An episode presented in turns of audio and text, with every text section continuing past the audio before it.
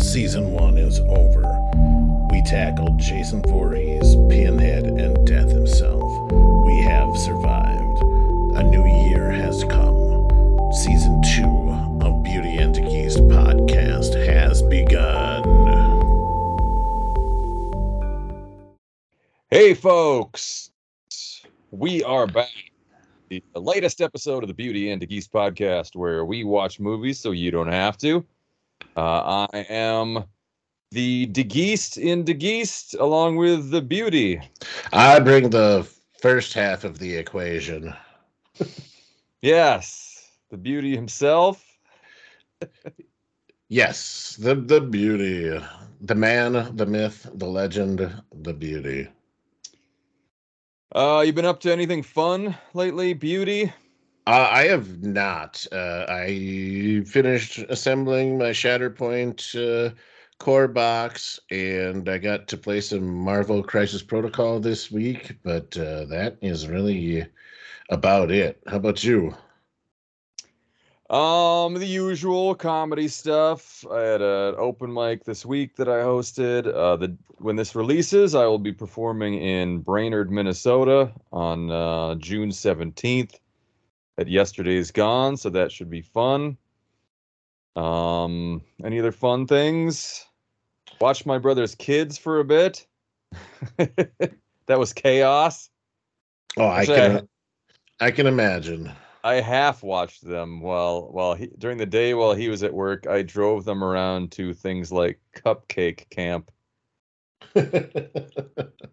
which was fun. They uh they're known to be picky.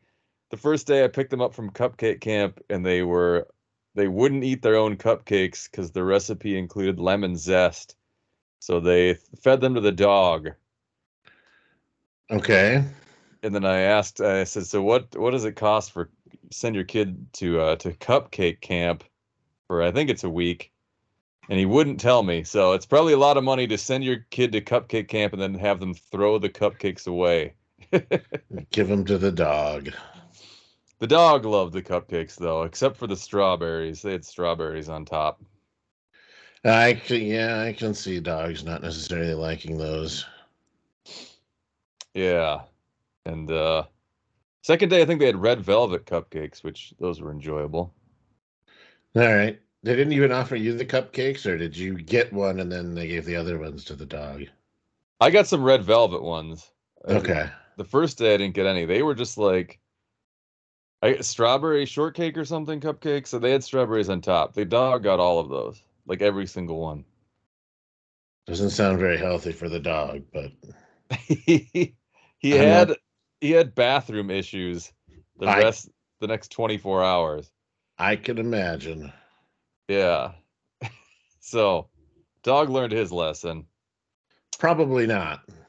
No, I'm sure if you gave him cupcakes, he would just eat more. He would eat more cupcakes and not not connect that that's where the diarrhea comes from. I, I would I would agree. That is probably not lesson learned.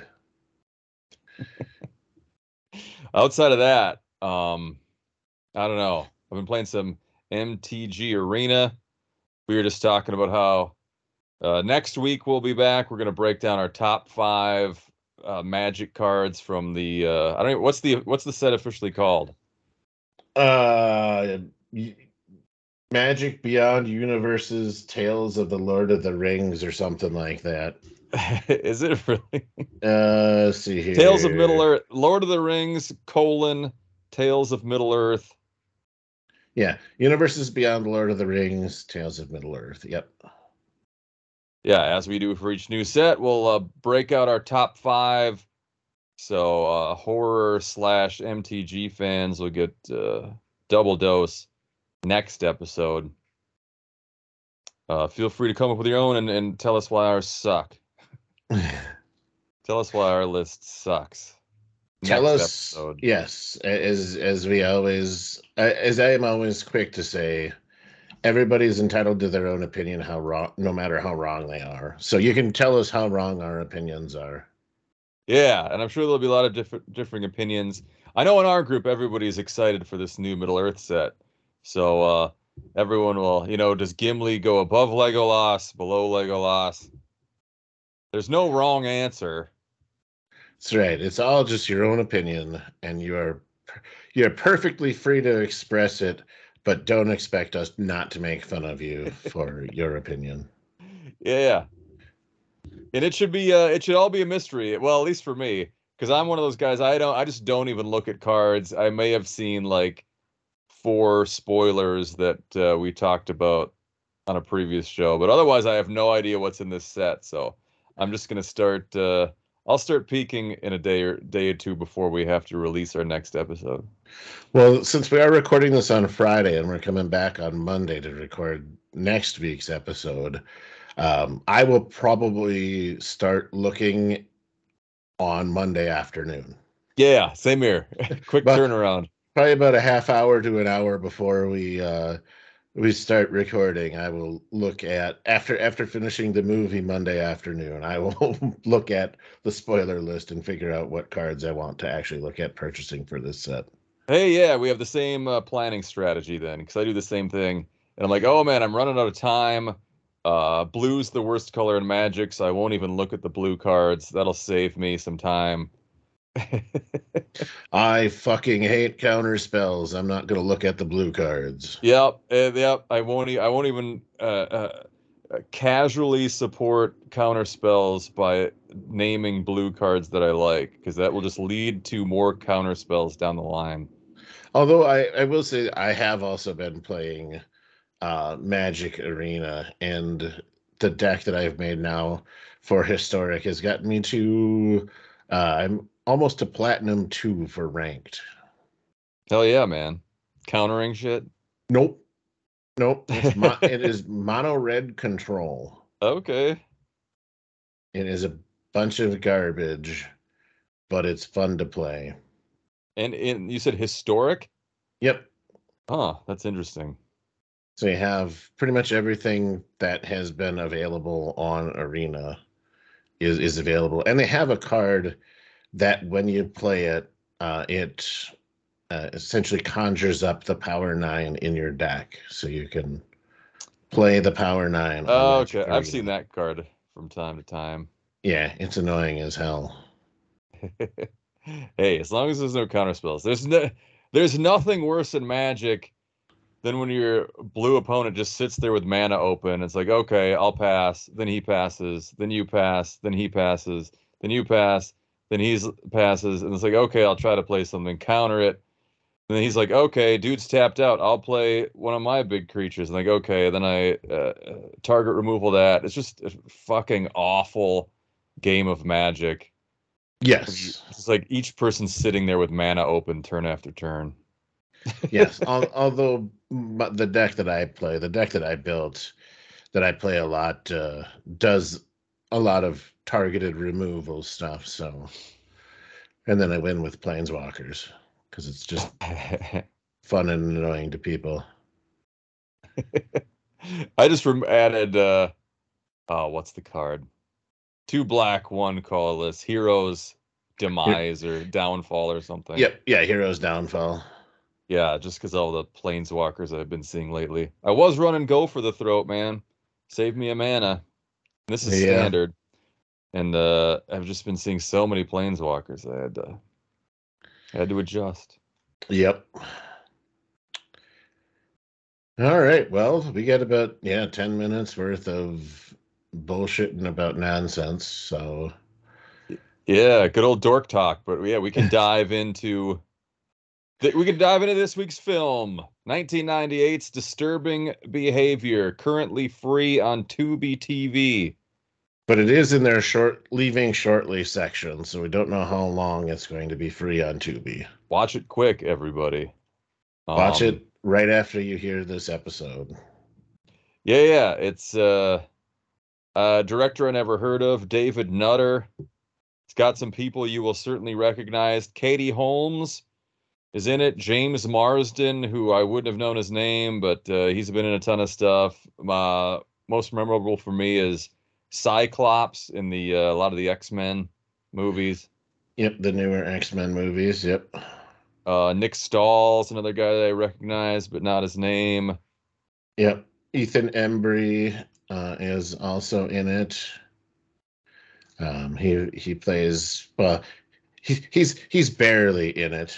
Um, He is barely in it, which is interesting. I thought he'd be in it more because he's kind of famous, but nope.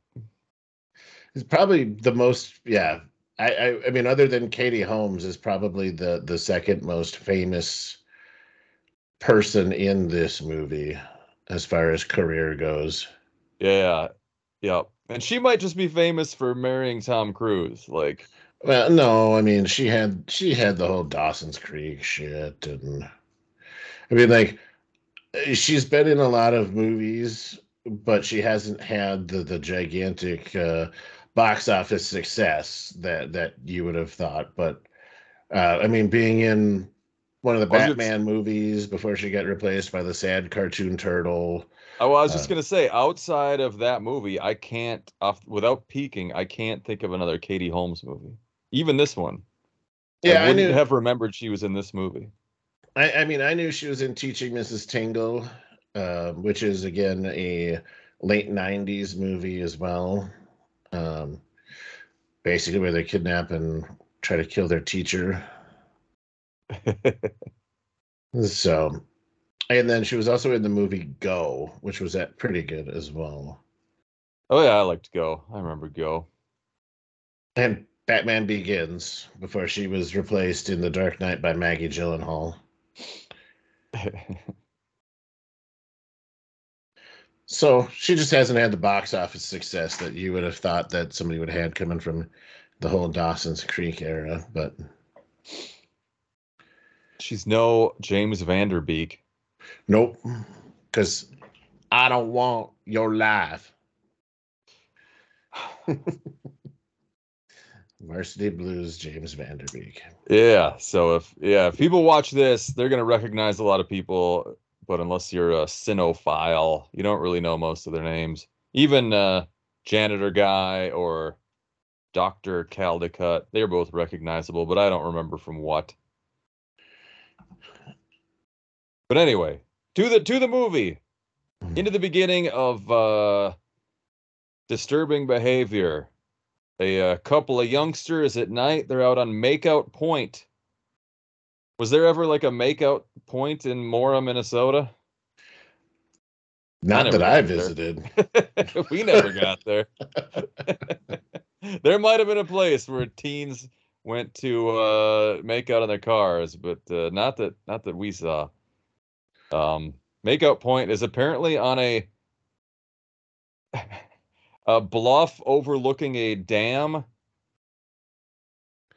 Yeah, the this is yeah, it's, it's secluded spot that is uh I guess supposed to be a romantic area for teens to get together and uh, do their thing away from everybody else. But of course, you know, as much as people like to think that the cops are stupid, they aren't that stupid. They know that people go to make out point. Yeah, yep. And this uh, th- it's dude football player, and he's holding back. He he says he needs to save his fluids, which is uh, semen retention is like a trend in some circles, saying it like it makes you a better athlete. I, I guess that's what he's thinking. She uh, she convinces him to change his mind. Pretty pretty quickly. pretty quickly. She does the old uh, with her mouth and not not the words. I, I mean, I mean, you know, I mean, she's she's like, you know, oh, we did, you know, he's like, oh, I need my fluids. She's like, well, I can change your mind. Let me just unzip your pants. Yep. And uh, he's he's convinced all of a sudden. Well, at least temporarily. Um, because shortly after that, he just reaches down and snaps her neck. Which- As they as they've shown previously, that takes a lot of strength to do. yeah, maybe she maybe too much teeth. Maybe she was using too much teeth. He's like, no, this is wrong. But uh, uh, shortly, well, this whole time, uh, Gavin, who will we will uh, find out more about later. Gavin's like spying from the uh, the tree line, essentially. Um, Yes, he's a stoner with his dog. Yep. Classic stoner trope going on here. And uh, right about this time, the cops show up as well. and the cops are kind of like peeking in the windows. Two cops show up. Uh, one guy's looking in the window as uh, sees the dead gal sitting in the passenger seat. Um, is like, oh man, we got a situation. We got a 187 on our hands. Yep, it is Officer Cox, and I believe it's Officer Kramer is the other one.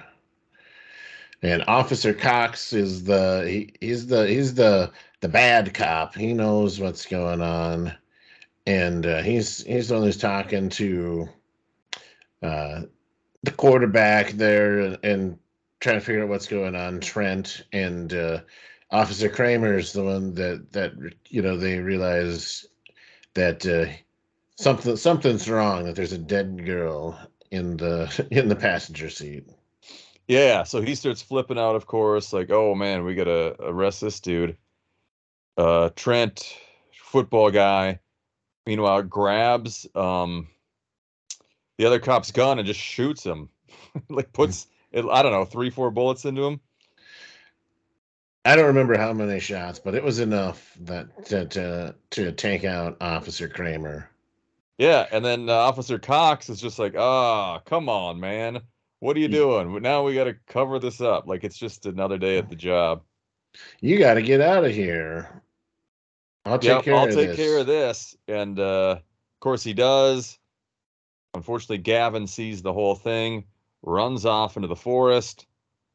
Yeah, uh, you get Gavin's dog, of course, gives him away by starting to bark as well, which alerts Officer Cox to the issue that somebody else saw what was going on. And that's your opening scene there. Pretty suspicious behavior. Corrupt cops, uh, almost, weird, weird football star. Almost disturbing behavior. Yeah, you could call it that. Some might. Oh, uh, they, the football guy's eyes did glow red as well while he was getting a, a beach. So uh, something's not quite right in the town that we find out is called Cradle Bay. Cradle Bay's nuts.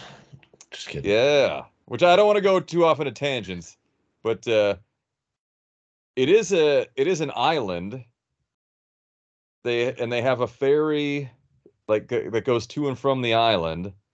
It is yeah, it is located in Washington, and they have a ferry that goes from the mainland out to the island. But there was a fuckload of people on this island. Well, and I want to know like how they have like a giant what's the topography like where they can have a like hydroelectric dam on the island? I'm looking well, up right now. Maybe it's real. If if there if there's a if there's a river running through the island, the middle of the island, that they they could dam up and have have a hydroelectric dam there. I mean, it's possible. I I guess I'm just pre- uh, imagining a small island. So maybe I'm thinking too little. Maybe you can easily have a hydroelectric dam on an island. Well, and that's that's exactly what I was thinking too, where there was a hell of a lot of people there for what you would think would be a small town. oh well. we'll have to go into one of the uh, disturbing behavior fan wikis Maybe they have a map of the island, but I'm not going to do it at the moment. We uh, at this point we cut to it's uh, maybe the next day. They don't say exactly. It is daytime. We cut to Steve, who, uh, if you want to picture him in your mind, he was Cyclops from the uh, the X Men movies. Yes, um, James James Marsden. Uh, he was also, I believe, the guy that was in Wanted, uh, the Angelina Jolie movie where they could bend bullets. They could they could curve bullets around things. you know, I remember her in that movie. I don't remember the male. Interesting. He should have had better cleavage. I could I could be I could be wrong. It actually does look like I am wrong, but it was James something. Could be that. Well, James and his family they're uh, they're moving to Cradle Bay. Um, James is like a high school senior, I guess. We already mentioned it's an island, so they're taking the ferry over. And uh, it's time for him to go to school as the new kid. Yay! That uh, I never had to experience with that. Uh, experience that. I'm sure it would be awful to move to a new school like your senior year. Yes. We- J- I, I was incorrect. It is James McAvoy that is in Wanted. He was in a, James Marsden was in the original X Men movies as Cyclops. James McAvoy was in the new ones as Magneto, I believe it was. So I I, I apologize. I screwed it up. I had I had two people convinced, but they do have the same name. They have the same first name. it's all right, man. Our fans will uh, rip you apart on the web, but uh, that's part of the game. That's part of having millions of users or listeners you know, all over the globe. Yes, he and he's and he's Charles Xavier. He's not Magneto in the new ones, in the new X Men movies. So we're done. I'm done. I'm done. I'm done talking about it. it's fu- you know, there's one guy screaming at home, like, no, it's the other guy. Well, that's one more listener than we've. We're, Yeah. that means we've got a new listener. anyway, yes, we'll take him. Welcome aboard, new listener. Um, yeah, Cyclops, not Professor X, is uh he's he's moving to Cradle Bay with his family. It's like his first day at school. Um, the Stoners are are nice enough to welcome him. Yep, that is. Yeah, we see the we see the stoners welcome him at lunch after we see a fight between one of the gearheads and one of the, uh I guess, one of the the popular crowd.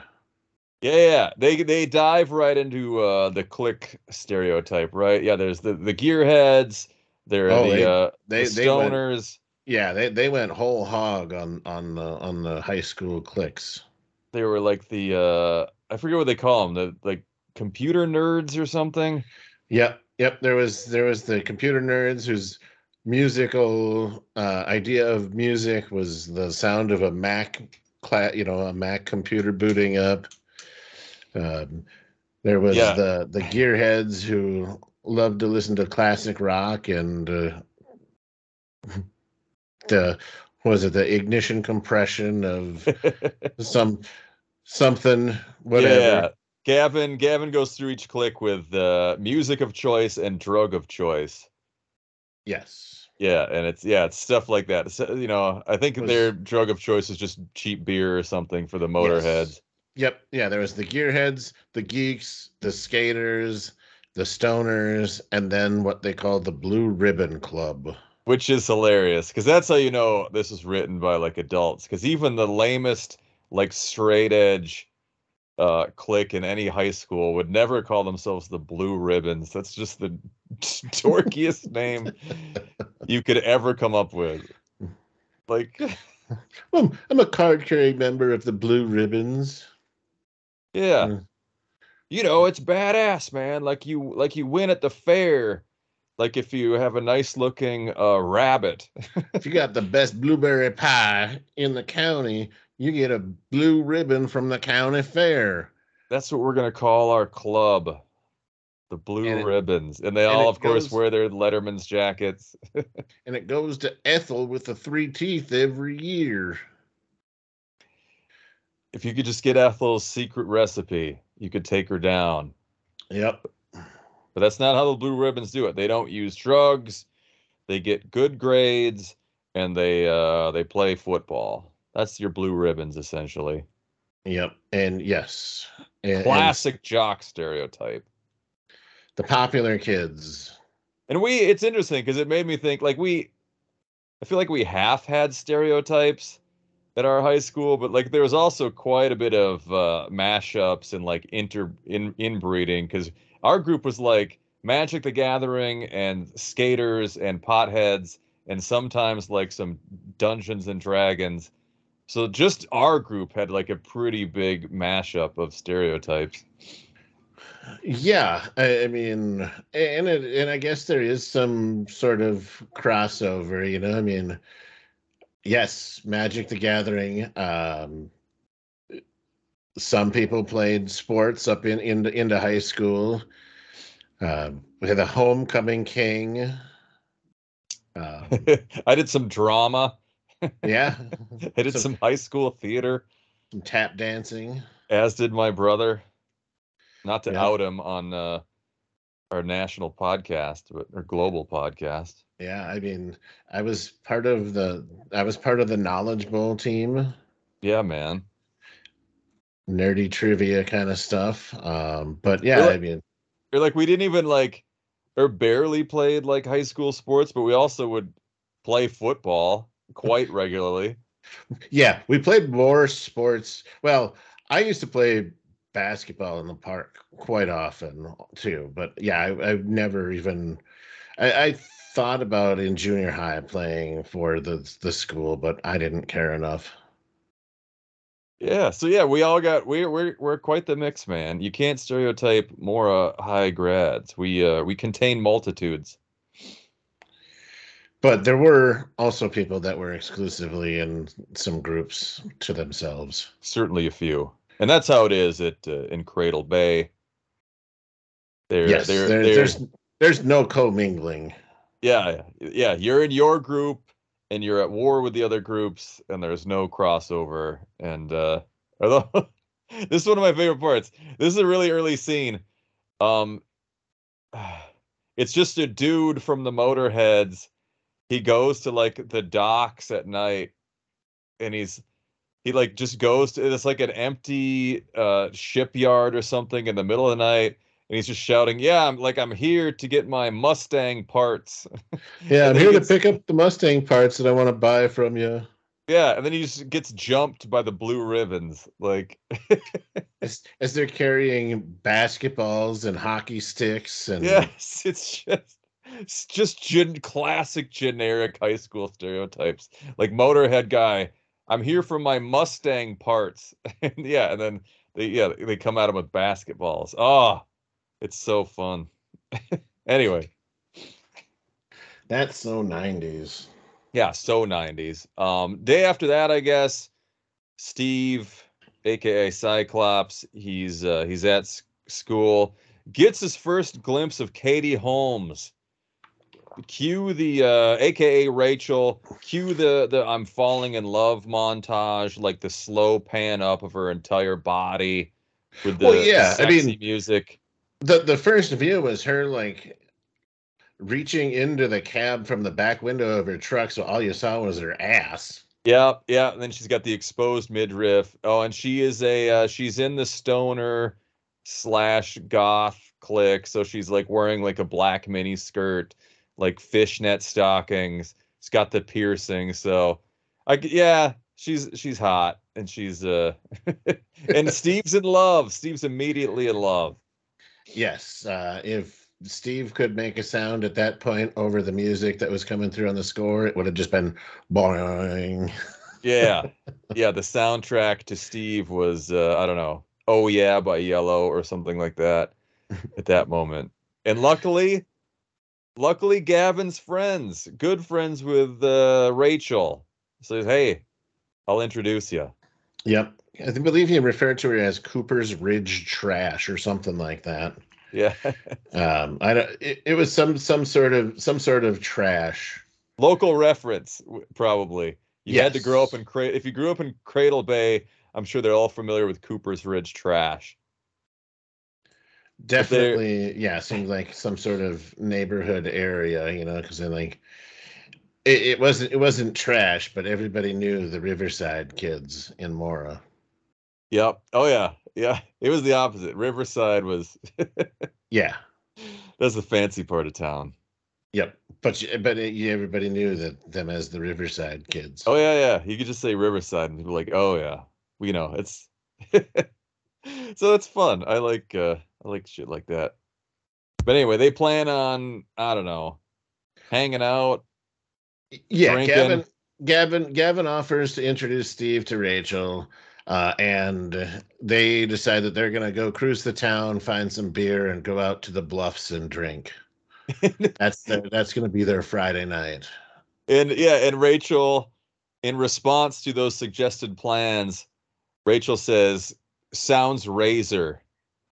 Which I'm gonna try to bring that back, man. I assume that they were again. I- I'm assuming, I'm assuming that's adult writers trying to create teenage slang that sounds cool. She's like, "Yeah, that's Razor." Yeah, I've never heard that. I until I had seen this movie, I had never heard that, and I actually forgot about it until this uh, until watching it again. So let's bring it back. Let's bring Sounds Razor back. I'm gonna uh whenever something kicks ass, man, I'm gonna say Razor. That was so Razor. Man, that burger was Razor. Yeah, let's make it as lame as possible. yeah, they do. They uh they all become fast buds. They the the stoner stoner group seems to be the most welcoming group in Cradle Bay because they uh they're all good friends with Steve right away. Uh that night they do go kind of try to score some beers. Yeah. Gavin strikes out multiple times trying to get beer. I don't know why they didn't just do what they should have done in the first place. Because if if I was trying, if if I was underage trying to get beer, the first thing you do is you send Katie Holmes, you send Rachel to try to talk to the guys to get beer because they're gonna buy. They're not gonna refuse beer for her. Yeah, see, that's good strat- strategic thinking, man. You don't send the annoying stoner, you send the hot girl. Yes. Yep. But yeah, he strikes out in the parking lot while she just sits in the truck. You know, she could have got the beer right away, but uh, of course we had to set up the next scene where they're just like loitering out there. And uh, was it Chug? Yep. Chug. Charles Charles Chug Roman is the character's name. Chug's his nickname. Um, Apparently, he likes beer too. Yeah, one of the blue ribbons. Uh, he, uh, I guess he's had a bit of a thing for Katie Holmes for a bit. Um, tries to, uh, I don't know, hit on her a little bit, makes this move. She shuts him down, but uh, her sexiness drives him so insane that he just like beats the shit out of some dude who is uh, just happens to be at the grocery store and bumping into him or something. There were some stoners from outside of the stoner group, outside of the normal stoner group, that were uh, kind of being a-holes in the grocery store and did bump into Chug, which set him off. And he kind of went Charlie Baileygates on, on, on the bit and just beat the shit out of him. So that's a me, myself, and Irene reference if you don't know. I would not have gotten that one. Oh, if you have not seen that movie, that is a fantastic. I don't think I have. It's Jim Carrey at his best, I think. playing three things. Me, well, no, he's only playing two.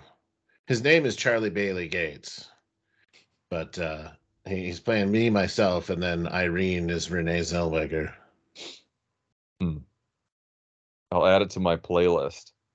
You should. It is. It is an absolutely fantastic movie. It, it was, I believe, that was by the uh, same guys that did uh, Kingpin and something about Mary. Um, I forget their names at the moment, but uh, okay, famous directing brother. Yeah, yeah, those are fun for sure. Anyway, anyway, they, yeah, Chug beats the shit out of the guy. Uh, cops are, of course, they're on it already, and you know, they're on the side of the blue ribbons. This is when Gavin uh, kind of tells his theory to uh, to Rachel and Steve that like, hey, there's something not quite right here. There's there's weird happenings. There's disturbing behavior going on in Cradle Bay. I think that the people are hypnotized or whatever. And Rachel's like obviously heard this before and like whatever, you weirdo. But uh, Steve and and Gavin go to spy on a, a, uh, PTA meeting kind of thing, or it looks like a late night meeting of the parents and some staff. Um, this is the the scene we referenced last time. The only scene I kind of really remembered from having seen this in '98. But uh, uh, they're like kind of reading the bio of a student, and they they say I forget most of it already, but they're like spends entirely too much time masturbating and Steve gets a chuckle at that. And then uh, turns out it's uh, Gavin's parents who want him to uh, undergo like enlightenment and become like a better student and shit. yes, yes, the parent. Yeah, they are reading that, and yeah, and, and, even Gavin says, "Oh, I feel sorry for that guy," and as as they mentioned the masturbating part, and then they opens the door and he starts freak and the parents walk in and he starts freaking out and it's his parents. Yeah, his parents are like, yeah, and they all like vote. It's kind of half PTA, half cult like, but they It's- vote. It's it's the it's the blue ribbons meet blue ribbon club meeting. So it is Yeah. Dr. Caldicott and all of the parents of the town and uh they're they're basically yeah trying to indoctrinate more people into the blue ribbons. Yep, and they vote to uh, do we allow uh, Gavin in as a new candidate? And they vote yes. And so uh, Gavin kind of freaks out a bit. He's packing heat out of nowhere, just pulls his gun, and he's his plan is just like, I'm gonna go home and kill all of them. Like, Anybody tries to come get me, I'm gonna smoke them. yeah, he's he's just. I mean, I don't know. There's got to be. He goes zero to sixty pretty fast. Let's put it that way. Well, I mean, uh, he, I, knowing what we know, I mean, it seems like it's uh it's a pretty big lifestyle change for him. Yeah, well, there's got to be like a happy medium, I would think. Like, because like, doesn't Steve even say, "Hey, just come stay at my house, man"? And he's like, "No, I'm just gonna kill everyone who comes to my home tonight." Yes, I don't want to not be at my house. I want to kill people. Yeah, and Steve, I guess, trying to be a good friend, wrestles the gun away from him. Um, and Gavin freaks out a bit, but then just goes home. So again, it's a it just seems like a weird contrast of behaviors. You can say this is so serious, I will kill everyone to prevent this from happening, but then you wouldn't just go home. Yeah, you would probably try to find somewhere else to go if you think that they're going to come after you. Yeah, stay at Steve's house. Stay at Rachel's house, man. She's hot. Yeah, I need you to comfort me tonight. Yeah, but I mean, she seems to be more interested in Steve than she is Gavin anyway. That is true. And uh, he should have. Well, I don't know. I I don't know if he should have hung out of the gun, but cut to the next morning at school. Uh, Gavin walks in and he's 100% straight edge blue ribbon now. He's got like Brylcreem in his hair, Sweater vest. sweater vest. And he just go walks right over and sits at the blue ribbon table with the cool kid. Cool kids. Yep, because earlier in the film, when they were first introducing Steve to all of the cliques, uh, he said hi to one of the blue ribbons, and she told him to drop dead. So now he's sitting next to her, and they're laughing together at lunch. Yeah, there was like the uh, you know, the blonde, hot blue ribbon gal that he he mentioned earlier that he had a crush with, and now he, you know, yeah, now he's just sitting right next to her. And Yep. Steve, Lorna was Lorna, was was the existence. There were two two points of existence for women. There was Lorna, and then there was everybody else. yeah, She was the purveyor of all his masturbatorial fantasies. So slightly obsessed. yeah, and that, but uh, I mean, now his dream's coming true. He just goes up and sits right next to her, and uh, Steve is like, okay, this is interesting. This is odd. He goes tries to talk to Gavin, and uh, does not go well. No, he gets jumped. They, the blue ribbons have to kick his ass because he he upset them. Yep, and even uh, even Gavin gets like a good punch in on Steve. So Gavin has has turned quite quickly. Yep, and this is Oh. where, uh, yeah, they have the whole thing. Well, we did have the the part with the weird janitor guy in the basement with Gavin and Steve before. Yeah, They were gonna go smoke in the basement of the school, and he's talking about how he's trying to find all of the rats. yeah, and he's uh, well, yeah. Then yeah, then after that, the uh, Steve goes to uh, well, after getting beat up here, Steve then goes to the basement to I don't know, count his lumps or whatever, and he uh talks meets the janitor again. and the janitor is finds out uh, the janitor is kind of faking being uh, I don't know what you call it these days, Crazy. crazy. neurodivergent. Yeah, something like that. Um, he's crazy like a fox, like Hamlet. Yep.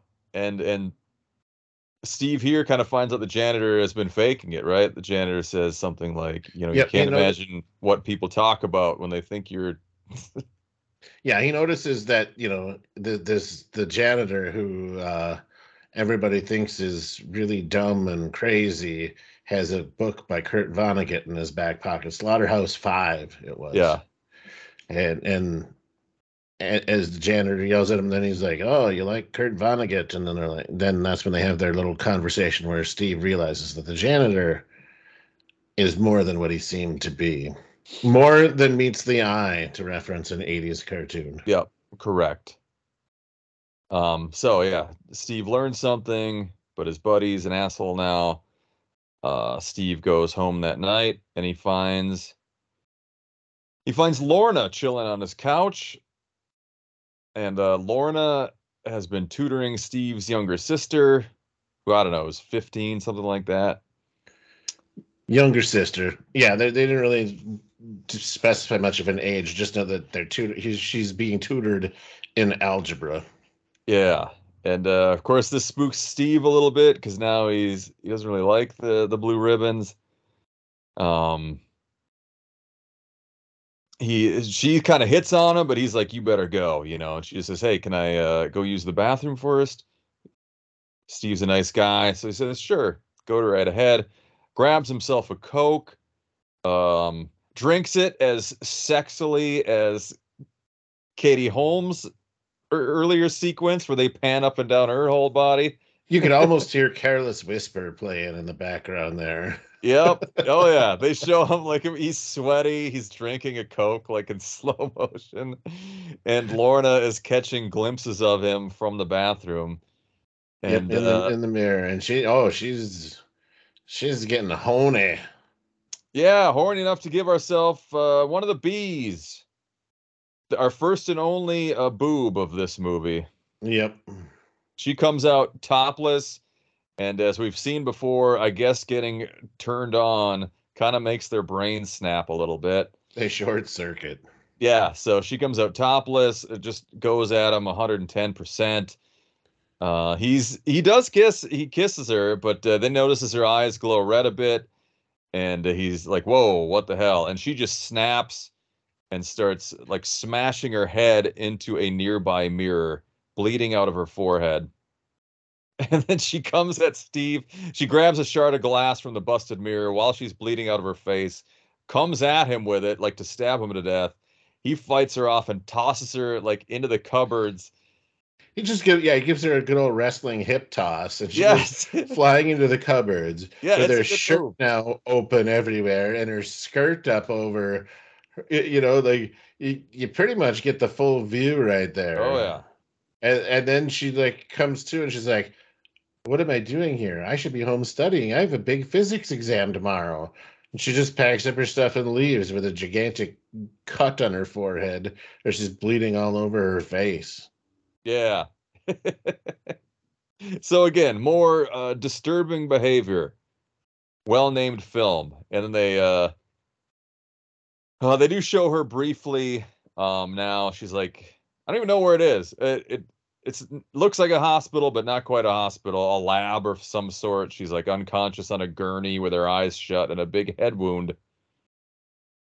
And- Well, I'm sure. Yeah, I'm sure when she got home, the parents called, and, you know, and took her to the hospital to figure out what was going on, and and she was yeah given to into the care of Doctor Ald- Caldicott, and, and Yeah. he he just- basically decides he's going to patch her up and uh, remove the part of her brain that uh, uh, would uh, I guess he's removing the he wants to remove the part of her brain that would make her horny the next time so she doesn't so it doesn't happen again because it seems like now with what's going on every time these kids get excited they snap Yeah. It's so uh yeah, the so the the next day at school, um Rachel goes down to like the boiler room, I guess, or the basement. Uh chug chug the blue ribbon which is that's the other thing. Again, not to go on too many tangents. That's another one that doesn't make sense. Like once you join the Blue Ribbons, you should stop using the nickname Chug. It shouldn't fit anymore. You're no longer a beer chugger, but they st- they all still call him Chug. And Chug follows uh, Rachel down to the boiler room and uh, attempts to force himself on her. Yep. Gets interrupted by the rat, the sonic rat alarm going off.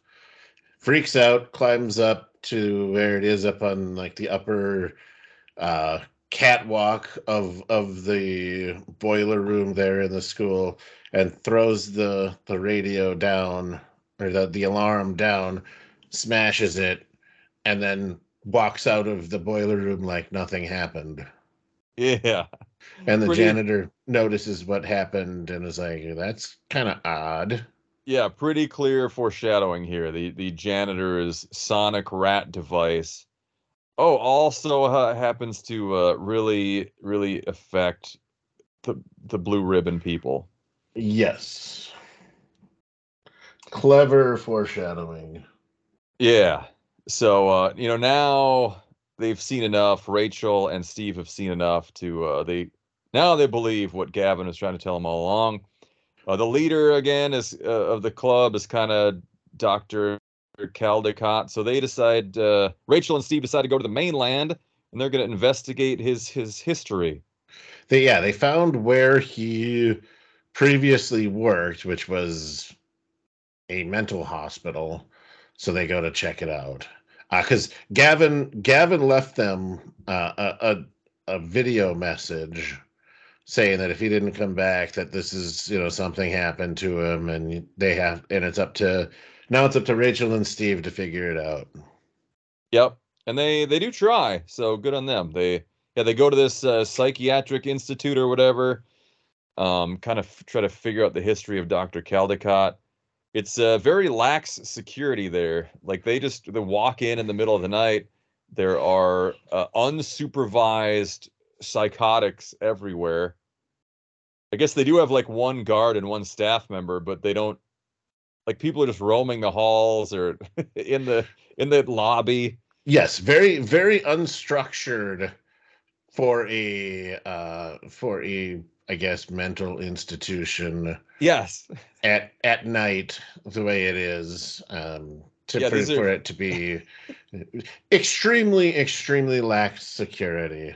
These are free range patients at this Yes. institute. They can I assume they can just leave at any time because Steve and Rachel just walked in very easily. But uh they're they're they're half sneaking around. Um they do cause the patients to kind of start getting loud as they enter this one room where they find a girl just chanting to herself. I forget what she said. It's half important.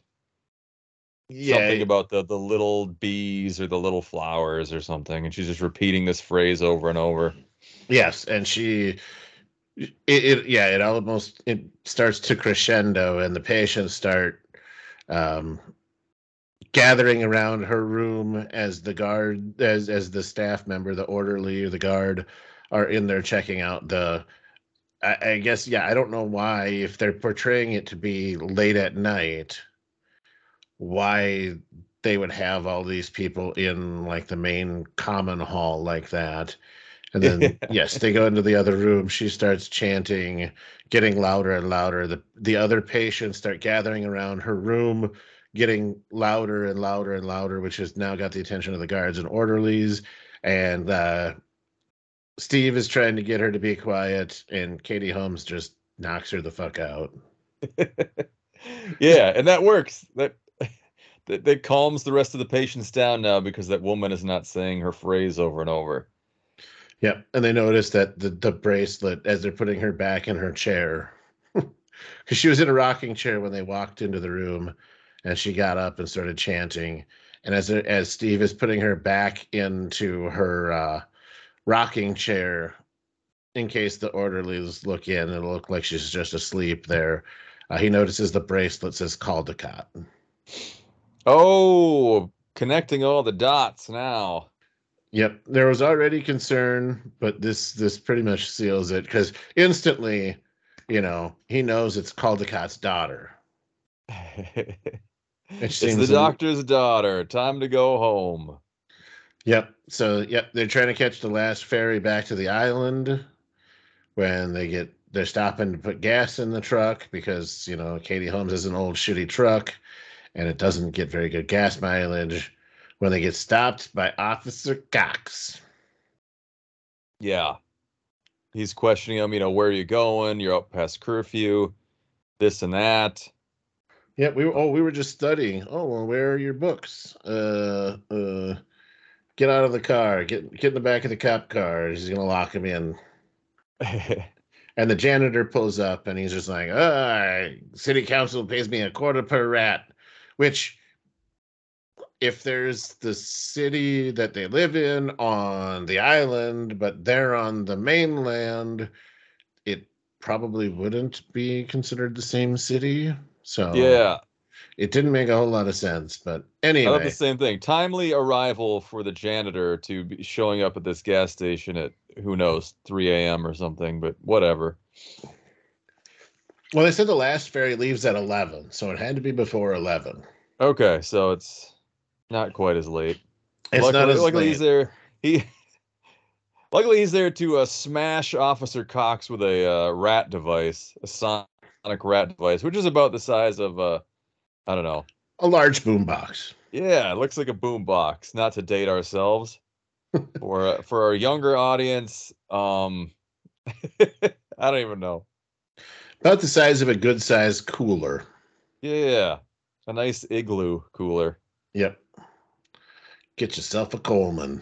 Yep. And he yeah, he tells the kids to uh get out of there. So they do.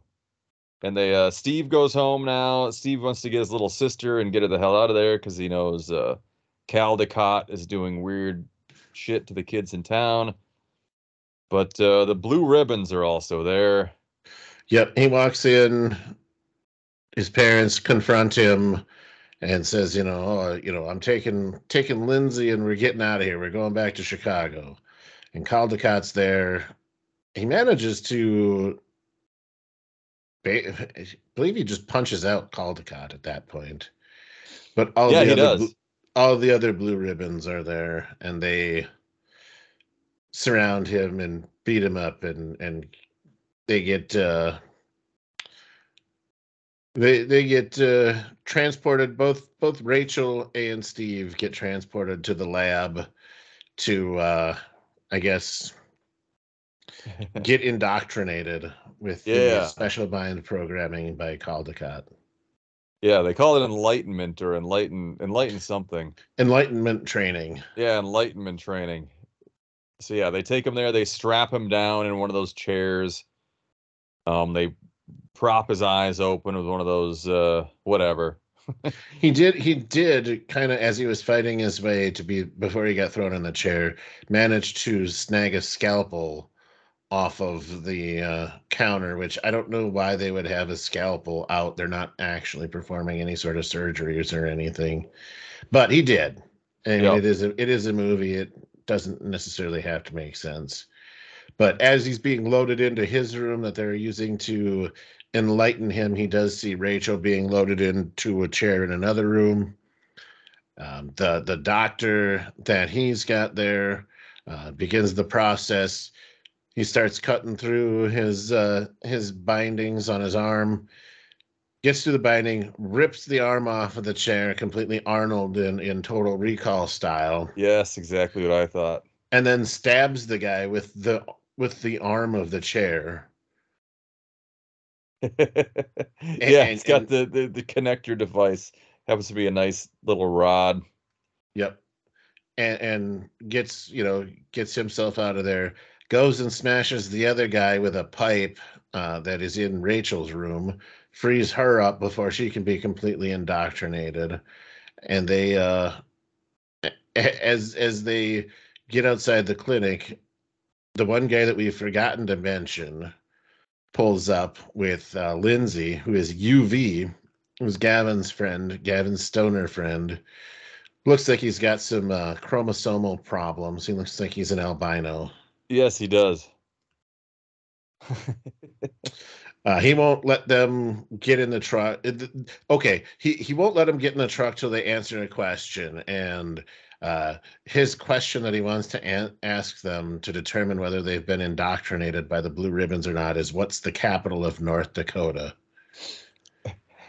and the response is, How the fuck should I know? Well, you're a high school student in the United States, so you should, you probably have had to do the uh, states and capitals at some point or another. so you should know the capital of North Dakota. cheat. That's the joke, man. You're you're a real unbrainwashed American student if you don't know anything. and, and it and it wasn't like they were for, they moved to this you know they moved to this town in Washington from Illinois, which isn't really in in all things considered that far from North Dakota. well, But- what's the capital of North Dakota, man? Uh, I believe it's Bismarck. I am 80% sure you're right. Yeah, I'm 90% sure it's Bismarck. Okay. Actually, I'm more than 90% sure. But um anyway, yeah, yeah. They yeah, they all hop in the truck. So there's UV, Lindsay, Ga- uh, Steve, and Rachel in the truck. They are driving through town to get out of there. They're supposed to be hopping on the ferry, and uh, they uh, get to the main road, and all of the blue ribbons are there blocking them. So they stop. Um, Caldicott's there. All the other blue ribbons are there. They're have their little confrontation, uh, and as they're about to be taken back to the lab to be re-indoctrinated, uh, the janitor shows up in his El Camino, whips through there. Uh, He's driving toward. He's speeding towards them. Caldicott starts shooting at him. Uh, he does a tail. He does a tail slide with his El Camino, a- and uh, takes out Caldicott. And then and you see the trunk is full of his rat devices. Yep, he's got. He's got them all covered up. He takes off down a side road towards Lovers Lane, there towards the the the makeout bluffs. All of the blue ribbons start following him because he turns on the the rat device. So he's uh, it basically turns into the Pied Piper. Um, as Steve grabs the Steve tells UV to get Rachel and Lindsay out of there to the ferry. He's he'll be there shortly. He grabs one of the blue ribbons dirt bikes and starts taking off riding and passes up all of the blue ribbons. Uh, he catches up to the to the janitor who now has decided he's going to turn on all of the the rat devices because uh, can't have any of these people escaping the town. And uh, so they all start climbing over and as he was driving towards the group of blue ribbons he was shot as one of one of the um, shots fired by Caldicott actually hit him in the side hit in the side so he knows he's gonna de- he's gonna die so he wants to make sure that he takes out all of the blue ribbons and so he turns the turns the devices on they start climbing all over his car he drives them over the cliff into the river nice heroic way to go. Yep. But now Steve turns around to leave, and there is Caldicott with his gun. And they have a fight. and uh yeah, they, they have their they have their fight, and eventually Steve ends up throwing Caldicott over. His Steve wins the Royal Rumble, takes back takes off on the dirt bike, manages to uh he he he blows through the the barrier because the ferry is already leaving. He jumps the dirt bike off the pier onto the ferry, and then finds Katie Holmes, and they have a loving embrace. Yeah, which He's he's now kidnapped his sister because the parents don't want to go back to Chicago because what he told Katie, what he told Rachel earlier in the movie was that his brother was not that he was not all there. He was always in pain and he he shot himself. And that's why his parents decided to move to Cradle Bay. So his brother was played by Ethan Embry. You just saw him in flashbacks of of short little video clips there, and uh, but now they're going back. And uh, you think that that's the end of the film? Nope, not quite. They left it completely open for a sequel, but they never did, that I know of, make a sequel. Because the next thing you see is uh, look to be I guess uh, more of kind of an urban uh, school system. And and what do you uh, mean by that? well, Student it- demographics, they certainly looked urban. actually, well, the student demographics looked more urban, but also when you could see out the windows in the classroom, it looked more of an urban setting as well. Sure. Yeah. So, trying to call me a racist. no, I thought the same thing. And, and also the way that it was presented was was very it was very urban. Um but yeah uh the principal is there introducing their new student teacher. And it pans to him as he's writing he writes go forward on the board. Turns around and it is gavin. Gavin did not go over the cliff with everybody else or if he did he Oh. survived. Yeah, he's the new teacher, and I guess, yeah, roll credits, leaving it wide open like you mentioned, but they don't, they never went anywhere. Yeah. Yeah, and you mentioned something else just now that I was going to bring up, like they, yeah, Steve just le- legit kidnaps his sister because he leaves his parents behind on the island, and what's he says something like, "Yeah, now we go home," and Rachel says, "Where is that?" And he says, "Wherever we are." So I guess they're going to go on the run for the rest of their lives. Wherever we are as long as we're together Yeah. You can't. And I would have thought, like, after you. well, maybe maybe they do have to go the run because they legit just. Someone's got to answer some questions at some point, right? Like, there's going to be an investigation. Like, like you killed who knows twenty members of the student body. Well, yeah, like the, from what they were saying, the only people that were left in their class would have been uh, Rachel and Steve. So everybody else was dead, even though they showed a shitload more people during the school scenes and everything. Yeah, Uh, there were only maybe twenty that went off that cliff, but yeah, whatever. And Steve killed at least one person Yep.